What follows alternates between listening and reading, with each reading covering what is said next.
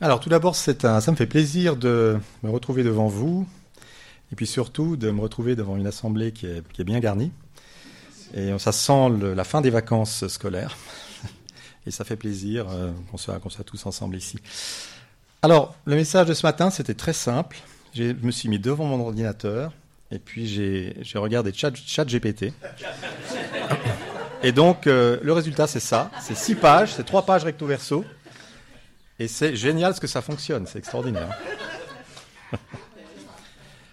bon, cela dit, euh, voilà, soyons sérieux. Donc, euh, la machine, Dieu merci, ne, remplace pas encore l'être humain, surtout euh, dans un exercice comme celui-là. Hein, c'est important de, de, garder ce côté humain dans un monde qui se déshumanise de plus en plus, à mon sens. Alors, vous savez peut-être pas, ou vous savez certain que mon métier c'est l'enseignement, et je pense que c'est pas un hasard si on m'a demandé de faire partie du groupe enseignement. Et donc, euh, je vais vous demander une chose euh, ce matin, c'est de prendre un stylo et vous allez prendre des notes.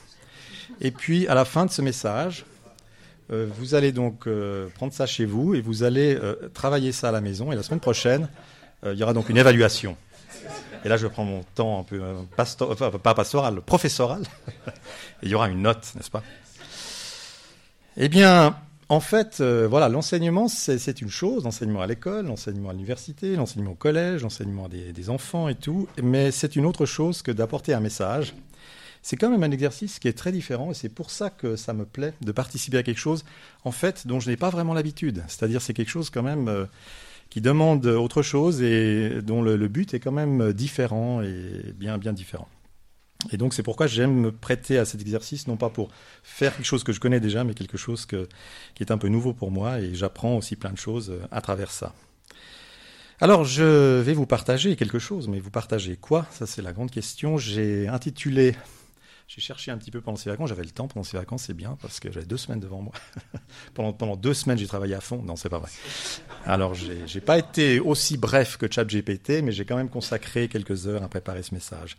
Donc, euh, en fait, euh, ce, dont je vais parler, donc le titre, c'est euh, La foi, une aventure passionnante. Et puis vous allez découvrir un petit peu au fur et à mesure pour quelles raisons j'ai appelé ce, que j'ai donné ce titre à ce, à ce message.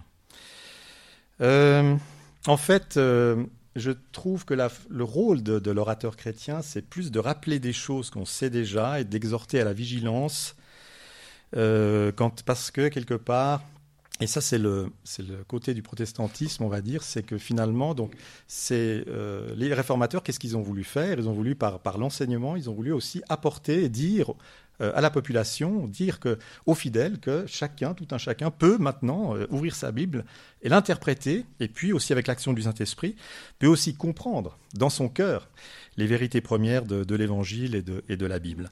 Donc c'est vrai que ben, finalement, un orateur, c'est aussi quelqu'un qui rappelle, qui, rappelle quelque chose qu'on sait déjà, euh, puisque nous avons pour la plupart déjà tous un parcours assez important dans la foi. Dans mon métier, euh, j'enseigne notamment à des élèves l'art de la dissertation, et puis dans la dissertation, il est souvent conseillé pour appuyer les arguments de citer des exemples.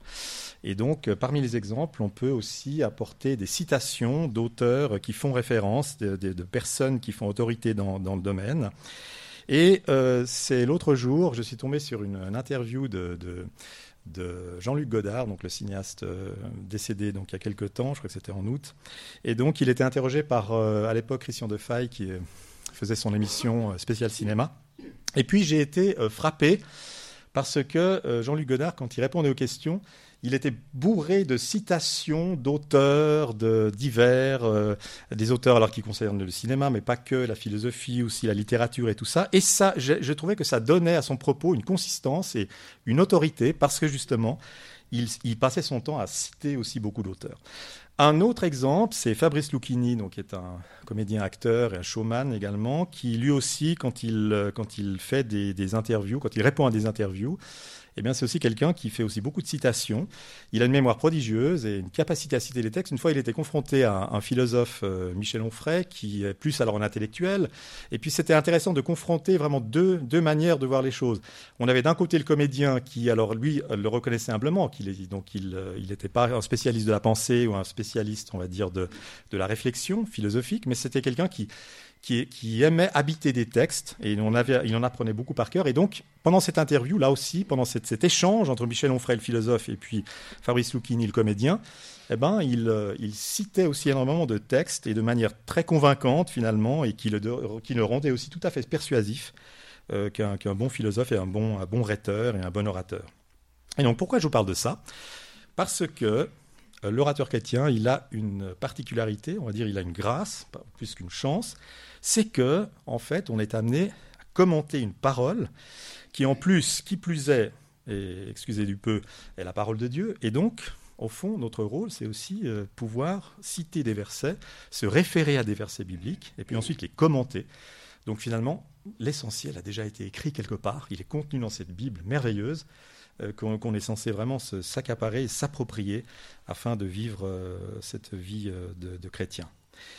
Et je pensais aussi à Ésaïe, au chapitre 55, verset 11, qui dit Ainsi en est-il de ma parole qui sort de ma bouche, elle ne retourne point à moi sans effet, sans avoir exécuté ma volonté et accompli mes desseins. Donc, citer la parole de Dieu, c'est encore plus que citer des auteurs humains, c'est quelque part une parole. Il nous est dit qu'elle elle, n'est pas produite, elle, n'est pas produite sans effet sur, l'auditeur, sur celui qui, l'écoute.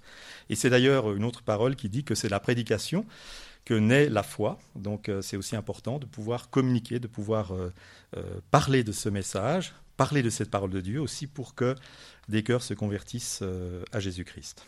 Et L'autre avantage, je dirais, c'est que par rapport à un comédien qui va citer des, auteurs, qui va apprendre par cœur, l'autre avantage peut-être, c'est que, euh, euh, en fond, le, comédien, il va, il va, faire un effort pour apprendre par cœur, il va utiliser beaucoup son intellect, aussi un petit peu son affect, aussi un peu son cœur, mais quelque part, n'avez-vous pas l'impression, moi, il y a franchement des versets dans la Bible que je n'ai jamais fait l'effort d'apprendre par cœur, et pourtant ces versets m'habitent, et dans des circonstances particulières, ces versets ressortent, rejaillissent. On a eu un exemple euh, la semaine dernière avec Valérie qui nous parlait du psaume 23, qui disait que ce, psaume l'habitait dans, une circonstance particulière. Elle avait envie de nous partager ça, et c'est quelque chose qu'elle avait en elle. Et ce psaume 23, ben, elle avait envie, de, quelque part, elle l'a intégré aussi en elle, et, c'est assez un, un, bon exemple par rapport à ça. Donc, ça ne veut pas dire qu'il faut faire aucun effort, mais quelque part, le Saint-Esprit, quelque part, nous, euh, nous permet d'intégrer cette parole. C'est un petit peu comme euh, euh, ce, rouleau de miel que je ne sais plus quel prophète en fait avait, ingurgité, avait avalé justement, et qui représentait un peu cette parole. On est, on est censé aussi ingurgiter, mâchouiller, mâcher cette parole, et puis ensuite la digérer. Et que c'est quelque chose, c'est quelque chose qui est peut-être plus facile parce qu'il y a cette action du Saint-Esprit qui nous fait retenir peut-être plus facilement par cœur. D'ailleurs, dans l'expression par cœur, il y a le mot cœur. Et donc je pense qu'on apprend d'autant mieux par cœur quand on est touché. Quand on est touché. Et donc ça ne concerne pas notre cerveau, l'intellect, ça concerne aussi notre affect. Ça concerne euh, nos, émotions. Et puis donc ce que j'aime, je l'apprends mieux quelque part. C'est tout à fait. Je fais aussi mieux ce que j'aime euh, quand je le fais, n'est-ce pas? Euh, D'ailleurs, j'aime toujours citer ici un peu Blaise Pascal, philosophe janséniste du XVIe siècle, qui disait que c'est le cœur qui sent Dieu et non notre raison. Donc là, c'est vrai que aussi ce qui différencie un enseignement traditionnel, où là c'est encore une fois le cerveau qui est plus sollicité, quelque part c'est du cœur à cœur. C'est-à-dire que voilà, on transmet quelque chose euh, qui ne va pas venir ici, mais qui va plus habiter dans, cette région-là. D'ailleurs, c'est intéressant parce que certains, certains spirituels disent que l'âme est plus située au niveau du ventre et moins au niveau, de, au niveau de, du cerveau. Donc, euh, je crois que c'est quelque chose qu'on doit redécouvrir, ce côté un petit peu. Cette oui, l'âme qu'on a aussi en nous, je crois que finalement, la Bible, elle parle à notre âme. Elle parle, pas, elle parle aussi à notre intellect, mais d'abord à notre âme, à la chose qui est la plus centrale, qui est au plus profond de nous, et finalement qui nous constitue. Notre moi profond, diraient les, les psychanalystes. Cette parole, que j'ai envie de partager aujourd'hui, on va quand même arriver à certains textes, ne vous en faites pas. Euh, cette parole, ce que j'apprécie, c'est que ça, ça, ça, vient de situations souvent bien concrètes. Elle s'ancre dans un contexte historique bien réel. Contrairement à la philosophie spéculative ou à la mythologie, par exemple, c'est vrai que quand on lit la Bible, si vous faites des comparaisons, ça m'arrive, j'enseigne le, fait religieux à l'école, hein, ça m'arrive d'aborder des textes mythologiques et tout, mais je suis toujours frappé quand même par la grande différence, par euh, cet ancrage de la Bible dans l'histoire. Et c'est vrai que euh, on peut aller sur des sites archéologiques, il y a des traces qui sont laissées passer. Quelque part, un chrétien, il va croire au Jésus historique C'est pas une figure comme ça éthérée euh, dans le ciel qui, est abstraite. C'est quelque chose de bien concret. C'est quelqu'un qui a vécu, qui a pris notre condition, qui s'est incarné. Quelque part, c'est la, notion d'incarnation. Quelque part, il s'incarne dans, notre condition. Donc, donc, ça n'a rien à voir avec les spéculations intellectuelles et philosophiques qui sont souvent déconnectées finalement d'une certaine de la réalité, tout simplement. Alors, je vais euh, prendre un passage dans Éphésiens qui justement euh, est assez ancré dans cette réalité, réalité de Paul à l'époque. Éphésiens 6, versets 10 à 17. Je vais vous le lire. Au reste, frères, fortifiez-vous dans le Seigneur, et par sa force toute puissante, revêtez-vous de toutes les armes de Dieu, afin de pouvoir tenir ferme contre les ruses du diable. Car nous n'avons pas à lutter contre la chair ni le sang, mais contre les dominations, et les autorités, contre les princes de ce monde de ténèbres, contre les esprits méchants dans les, cieux célestes, dans les lieux célestes. C'est pourquoi prenez toutes les armes de Dieu, afin de pouvoir résister dans le mauvais jour, et tenir ferme après avoir tout surmonté. Tenez donc ferme, ayez à vos reins la vérité pour ceinture, revêtez la cuirasse de la justice, mettez pour chaussure à vos pieds le zèle que donne l'évangile de paix, prenez par-dessus tout cela le bouclier de la foi, avec lequel vous pourrez éteindre tous les traits enflammés du malin. Prenez aussi le casque du salut et l'épée de l'esprit, qui est la parole de Dieu. Avec ce programme, pas de quoi tomber dans une mollesse confortable, le chrétien est appelé à être un soldat. Et nous sommes appelés à quitter quelque part notre zone de confort, pour en prendre un terme à la mode. Euh, quand j'étais étudiant au collège, ça remonte déjà à pas mal d'années, euh, nous avions un prof de français qui nous avait euh, parlé de Jean-Paul Sartre. Donc il y avait un enseignement sur, sur Jean-Paul Sartre, ce philosophe athée existentialiste, qui a été quand même baigné par une éducation chrétienne. Il connaissait très bien le christianisme. Et lui, ce qu'il reprochait justement aux chrétiens, euh, c'était qu'il avait l'impression que c'était une vie un peu embourgeoisée, c'était une vie peu passionnante, parce qu'il faut sans arrêt respecter toutes les règles. Et donc, il voyait, ça comme, euh, comme quelque chose de, finalement, de très bourgeois. C'est aussi l'époque de mai 68. Il a participé d'ailleurs à 68, donc il était aussi pour l'aventure. Et donc, il a eu cette, euh, ce propos quand même assez étonnant. Il dit quelque part, j'aurais été chrétien si la vie du chrétien avait été une vie semblable à, à Michel Strogoff. Euh, roman de Jules Verne, Michel Strogoff, qui sait, c'est un courrier du tsar en Russie. Donc à l'époque, il n'y avait pas encore Internet, il y avait, il y avait euh, difficilement la poste, donc il fallait avoir des, des, des courriers qui, qui, qui, qui, donc avaient cette, euh, devaient transmettre un message, ils prenaient des risques, ils devaient parcourir des, kilomètres à pied hein, ou en cheval. Et donc pour lui, c'était ça. Si, si, on avait pu lui présenter un christianisme un petit peu sous cet angle-là, eh ben, peut-être qu'il aurait adhéré à ce christianisme-là, un christianisme plutôt euh, d'aventure. Euh, quand on a lu, on vient de lire ce passage quand même de l'apôtre Paul, on n'a pas l'impression que le christianisme, c'est un, long fleuve tranquille. Enfin, la vie d'un chrétien, c'est un long fleuve tranquille. Quelque part, c'est une sacrée aventure. Quelque part, c'est aussi un combat, un combat à mener au jour le jour, avec justement les armes, parce qu'on n'est pas sans rien. On a aussi des, des armes qui nous sont données. Qu'est-ce qui m'a amené à choisir ce texte biblique? Eh bien, c'est une situation encore bien concrète, celle-là, en salle de classe. Je suis donc enseignant aussi de la Sécheron, donc au deuxième étage, et ça fait des années que, à côté, enfin des années, deux ans, il y a un, bâtiment de l'armée du salut qui s'est construit, donc il y, a, deux ans.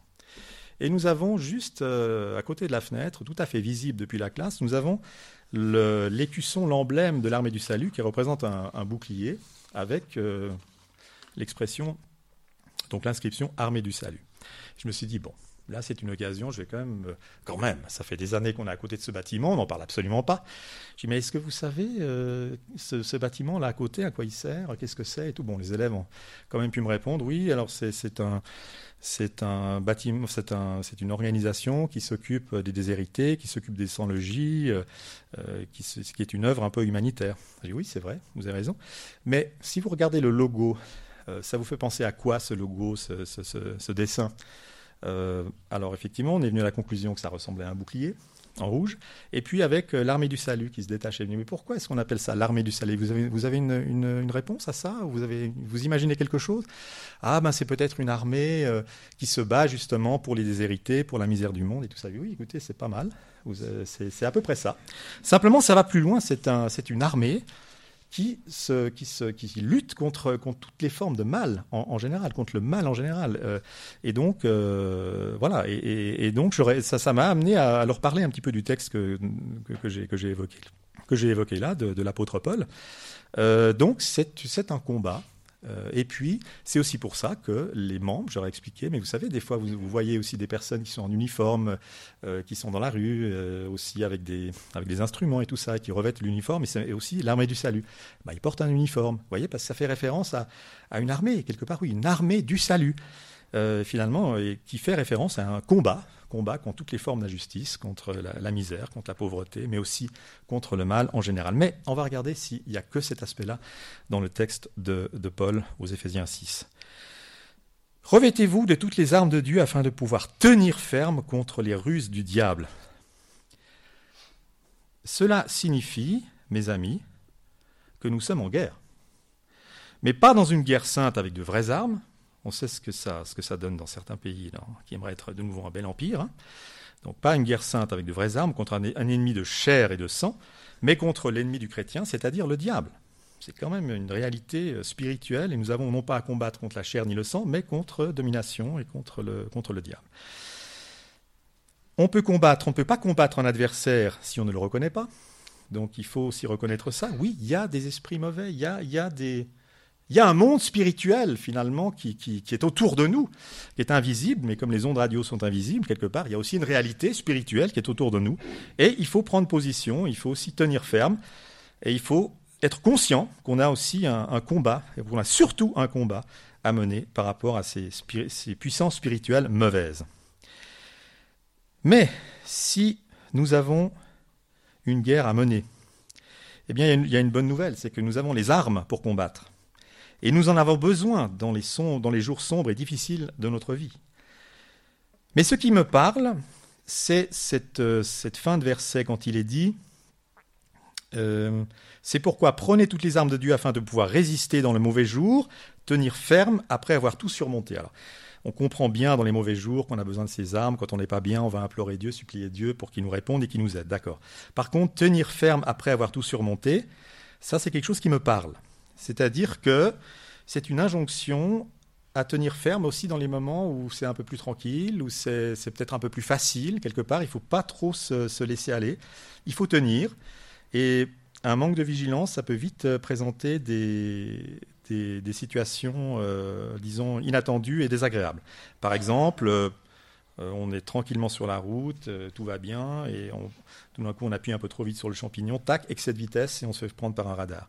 On peut soudainement se retrouver en guerre contre un ennemi, alors que jamais on n'aurait imaginé que l'Europe puisse être menacée par une puissance étrangère. Enfin, ça, c'est du temps révolu. On a l'ONU quelque part. En, 1945, on a vu ce que ça a donné, euh, donc une, une, destruction totale. On va jamais revivre ça.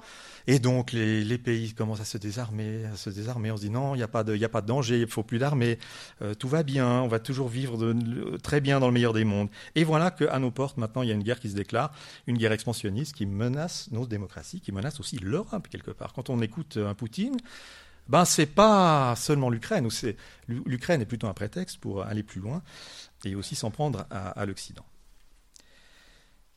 Alors, donc c'est vrai que c'est important, c'est un appel à, la vigilance. Et on doit, donc ces armes-là, elles sont aussi là euh, pour nous, appeler aussi à une, vigilance.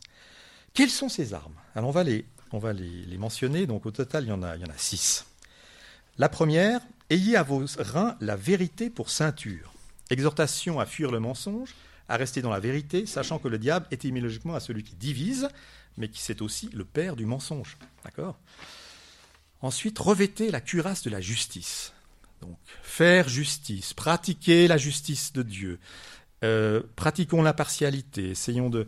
Voilà, quelque part, c'est aussi revêtir, c'est aussi une manière de se protéger finalement contre les, contre les agressions du diable, c'est la cuirasse de la justice. J'adore cette image, vraiment j'aime beaucoup cette image du soldat quelque part, avec tous les ingrédients, avec tous les éléments qui font que c'est un soldat qui est protégé et qui est, qui, est, qui est prêt pour le combat. Mettez pour chaussure à vos pieds le zèle que donne l'évangile de paix. Ça me fait penser aussi à cette autre phrase dans le Nouveau Testament où il est dit euh, Qui sont beaux les pieds de ceux qui annoncent la bonne nouvelle. Les pieds qui nous portent, c'est très joli cette image, finalement, c'est les pieds qui nous portent. il faut aussi respecter cette partie de, notre corps qui n'est pas la plus noble, mais c'est elle qui va nous permettre d'aller évangéliser, d'aller nous, d'aller, d'aller euh, faire des missions dans d'autres pays, d'aller autour de nous apporter cet évangile. Et puis c'est annoncer euh, ce zèle. Quel est ce zèle? Le zèle, je crois qu'il procède plus d'une source de motivation que d'un devoir. Il faut du cœur pour se mettre en marche et annoncer l'Évangile. C'est un appel à l'action concrète, aux œuvres qui non pas précèdent la foi, mais qui procèdent de la foi. C'est-à-dire que d'abord il y a la foi, la foi nous donne la motivation, parle à notre cœur, on est habité, on a envie, et ensuite on a envie de témoigner. Ce n'est pas un truc obligatoire, un truc légaliste, c'est quelque chose qui nous fait envie, qu'on a envie de partager n'est-ce pas? Quand on, a, quand on a un cadeau, quand on a reçu quelque chose, c'est vrai qu'on a envie de le partager afin que d'autres puissent aussi profiter et bénéficier de ce merveilleux cadeau. Quatrièmement, prenez par-dessus tout cela le bouclier de la foi, avec lequel vous pourrez éteindre tous les traits enflammés du malin. La foi, qu'est-ce que c'est? C'est aussi continuer à espérer, à croire quand nous ne voyons plus l'intervention de Dieu. Il est dit ailleurs dans Hébreu 11.1 que la foi cette phrase extraordinaire, c'est une bombe atomique. La foi est une ferme assurance des choses qu'on espère, une démonstration de celles qu'on ne voit pas. Donc c'est déjà une démonstration de quelque chose qui n'est pas encore arrivé. Je vous le dis en vérité, si vous avez la foi, comme un grain de sénévé, vous diriez à cette montagne, transporte-toi d'ici là, et elle se transporterait. Rien ne vous serait impossible. Matthieu 21, 21. Ainsi, quand on prie et qu'on demande quelque chose de légitime, prions comme si nous l'avions déjà reçu. Ce passage montre effectivement l'importance de la foi. C'est par la foi, non par les œuvres, que nous sommes sauvés, dira aussi Paul dans Ephésiens 2, 8. Cinquièmement, prenez le casque du salut. Face à l'ennemi qui cherche à me faire douter de mon salut, à me faire croire qu'il n'y a rien après la mort, revêtons le casque du salut. Croyons que nous sommes sauvés à partir du moment où nous avons accepté le Christ dans notre vie, où nous sommes sauvés, nous avons la vie éternelle. Ayons cette assurance, cette euh, certitude, et revêtons de ce casque qui nous donne cette assurance, qui nous donne cette certitude. C'est ce casque qui a permis à Pierre de tenir en prison. Après, c'est lui, je crois, où les portes se sont ouvertes euh, comme ça, parce qu'on a prié beaucoup pour lui. Les portes s'ouvrent. C'est Étienne qui se fait lapider en gardant le visage d'un ange pendant sa lapidation. Ça, c'est un truc qui m'a toujours complètement fasciné. Donc, il est lapidé, mais il avait comme le visage d'un ange. Vous vous rendez compte, dans la pire des persécutions, on s'acharne sur lui, on le lapide, on lui lance des pierres, et il garde, il garde un visage magnifique. Il doit voir le ciel à ce moment-là. Euh, et donc, il a ce, visage magnifique. Donc, quelque part, oui, il a cette espérance. OK, la vie humaine, c'est une chose, la, vie physique, c'est une chose mais moi je vois la vie qui vient, la vie à venir. Et ça, ça le maintient dans un état de joie euh, incommensurable. Car, il est dit plus, plus, plus loin, en 1 Corinthiens 15, 19, si c'est dans cette vie seulement que nous espérons en Christ, alors nous sommes les plus malheureux de tous les hommes. Ça, aussi, ça fait aussi référence à ce casque du salut, cette assurance du salut, c'est-à-dire qui, qui, se prolonge, qui va au-delà de cette vie terrestre et, charnelle. Alors, le dernier euh, verset, c'est l'épée de l'esprit, qui est la parole de Dieu. Donc prenez l'épée de l'esprit, qui est la parole de Dieu. Et vous avez remarqué que dans toute cette énumération des différentes armes, vous avez un crescendo qui va. Alors d'abord, on a plutôt les armes euh, défensives, et puis on arrive à la fin à quelque chose d'un peu différent, parce que l'épée de l'esprit, quelqu'un qui a une épée, un soldat qui a une épée, quelque part, il est porté à utiliser cette épée pour combattre un ennemi. Donc il y a quelque chose là d'actif. Et il va non plus se défendre, il va non plus, il va pas seulement se, mais c'est une, arme offensive. Et donc c'est aussi une exhortation à être euh, proactif, mais pas proactif avec une épée en tuant des êtres de chair et de sang, mais avec cette épée qui est la, qui est la parole de Dieu au fond, euh, donc euh, avec le Saint-Esprit. Cette parole qui a de l'effet, l'épée de l'esprit qui est la parole de Dieu. Vous voyez, c'est une espèce de, lien entre le Saint-Esprit et la Bible. Donc, quelque part, on peut considérer que toute cette Bible, elle a été inspirée de, l'alpha à l'oméga par le Saint-Esprit. Donc, finalement, c'est un peu, un peu la même chose. Hein. C'est Saint-Esprit et parole. Euh, c'est quelque chose euh, euh, qui, est un peu, est un peu similaire. En tout cas, qui nous aide à avoir cette attitude plus proactive et plus offensive. Donc, on finit, on finit par plutôt quelque chose d'actif. C'est-à-dire que le chrétien, ce n'est pas seulement quelqu'un qui se défend, c'est aussi quelqu'un qui est appelé à être actif. À travers ce qui vient d'être dit, j'espère bien qu'on peut constater que la vie du chrétien, pour donner tort à Jean-Paul Sartre, n'a rien d'une confortable balade de santé qu'elle est faite de haut et de bas, nécessitant de notre part un combat actif. Après 2000 ans d'efforts de notre humanité pour éradiquer la guerre, on voit que cela n'a pas fonctionné et que la métaphore guerrière reste tristement d'actualité. On pourrait croire, voilà, Paul, il s'est ancré dans une réalité, c'est du passé, ça nous concerne plus aujourd'hui, et ça nous parle quand même d'autant plus qu'actuellement, euh, ben oui, on voit très bien que nous sommes euh, menacés aussi à nos portes et que la, guerre est une réalité. Alors pas seulement la guerre dans, l'Est européen, on voit qu'il y a aussi des, combats au Soudan, ailleurs dans le monde, hein. euh, beaucoup d'injustices et beaucoup de, guerres entre factions et tout ça. Donc ça reste tristement d'actualité. J'aimerais juste terminer par un autre passage un peu plus léger, euh, qui est aussi ancré dans la réalité, qui concerne euh, un verset de l'apôtre Paul qui fait un parallèle entre l'entraînement d'un athlète avec l'entraînement du chrétien. Certes, le monde a changé, mais il y a des fondamentaux comme la guerre où c'est plutôt triste, mais de manière plutôt heureuse. Il y a des fondamentaux qui persistent, et puis le sport euh, fait partie de ces fondamentaux. Aujourd'hui encore, le sport euh, occupe une grande partie. Je me plais à imaginer que Paul, peut-être, avait une certaine admiration pour certains sportifs de son temps. S'il cite, euh, c'est quelqu'un quand même de chair et de sang aussi, qui est ancré dans une réalité. Il me plaît à penser qu'il y avait aussi certainement des athlètes qui étaient connus, qui étaient un peu célèbres et tout ça, et qui, je pense qu'il devait avoir quand même une fascination et un intérêt aussi pour le monde du sport. Alors, nous lisons en dans 1 Corinthiens 9, versets 24 à 25. Ne savez-vous pas que ceux qui courent dans le stade courent tous, mais qu'un seul remporte le prix? Courez de manière à le remporter. Tous ceux qui combattent s'imposent toute espèce d'abstinence. Ils le font pour obtenir une couronne corruptible. Mais nous, faisons-le pour une couronne incorruptible. L'autre jour, des élèves me demandaient quels étaient les sportifs que j'admirais. C'est vrai que le sport est souvent un angle, un biais par lequel on peut faire passer certaines choses. Des fois, sinon, ils ne sont pas toujours très, très attentifs, les élèves, hein, donc euh, les ados. Euh. Alors, quand on parle de sport, déjà, bon, moi, je ne connais pas grand-chose hein, au sport actuel, mais par contre, j'ai quelques références. Et ils m'ont demandé, mais quels sont les, sportifs que vous admirez? Alors, j'ai parlé du Johan Cruyff, j'ai parlé de Franz Beckenbauer, j'ai parlé de, j'ai parlé de John McEnroe, Jimmy Connors. Ah oui, j'aimais Jimmy Connors. McEnroe, come on John! Avec ses célèbres colères, j'adorais ça, j'aimais ça. Ingemar Stenmark, alors ça, c'était quelqu'un que j'admirais par-dessus tout. Ingemar Stenmark, avec ses skis qui faisaient 2 mètres 5 à peu près, des skis, euh, des skis droits, c'était pas des skis, des skis carvés n'est-ce pas? Quelle fluidité C'était incroyable. Et souvent, c'était quelqu'un, c'était un, un, sportif qui, dans les deuxièmes manches, il, il, rattrapait son retard. Mais, mais c'est pas possible. Euh, d'ailleurs, il avait un surnom, on l'appelait le diable de Stenmark, parce qu'il il était tellement, tellement doué. Il a, il, a, il a gagné beaucoup de. Mais qui Alors voilà, je, parlais aussi de Bernard Russie, ça vous avez peut-être plus connu. N'est-ce pas? Bernard, voilà, Bernard. Bon, on le voit toujours à travers des, des, flashs publicitaires. Donc, Martin Hingis. Ouf Martin Hingis. Oui, parce que c'était. Ah oui, oui, S, euh, Erika S. tu vois, quand même, quand même. Voilà. Incollable. Incollable à une certaine époque. Après, maintenant, il ne faut pas me demander. Euh, j'ai confondu Andermatt avec. Il y, a un célèbre skieur maintenant qui s'appelle. J'ai dit Andermatt à mes élèves. Mais non, c'est Odermatt, monsieur. je, suis, suis plus tellement dans le coup. Alors j'ai écouté, vous, alors, bon, vous connaissez ces sportifs? Alors évidemment, euh, à part quelques-uns, la, plupart euh, disent non, non, mais écoutez, on ne connaît pas du tout. Euh, vous parlez de quoi là? Bon. Donc ça veut dire quoi? Et puis, bien sûr, tous ces compétiteurs, aussi bien sûr notre bien-aimé fédéraire, pour arriver à un tel degré d'excellence, se sont imposés toute espèce d'abstinence pour obtenir quoi? Une couronne corruptible, dont on va garder le souvenir pendant quelques décennies dans la mémoire collective, mais ça s'effacera inexorablement avec le temps. D'accord?